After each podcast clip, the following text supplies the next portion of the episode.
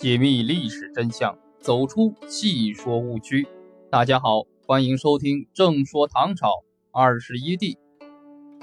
代宗李煜，广德元年至大历十四年（公元七六三年至公元七七九年）。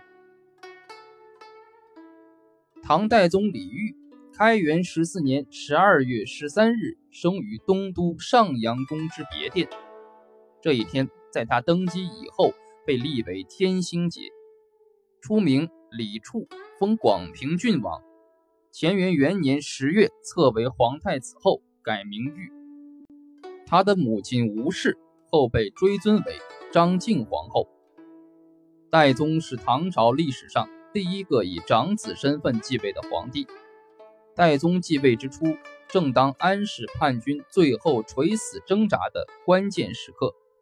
为了早日平定叛乱、结束动荡的局面，代宗对安史降将实施了姑息政策，以致形成了河北藩镇割据的局面，给继承者遗留下了难以彻底消除的祸患。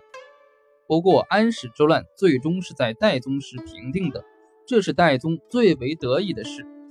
历经了八年动荡的大唐帝国元气大伤，再无法达到开元天宝时期的太平治世。代宗的重要任务就是医治战乱的创伤，但动荡和磨难不仅抵消了他建设国家的热情，也使他开拓进取的锐气严重缺失。越是到后来，他越是颓废，甚至怀疑人的力量。平日里遇到紧急情况时，经常是口诵佛经，人王经成为他消灾赐福的力量源泉。戴宗从父祖手中接过烂摊子之初，繁华的盛世还留在人们的回忆中。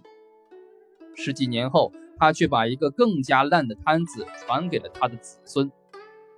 从此，大唐帝国往日的盛景已是明日黄花，成为人们心中无法再现的记忆。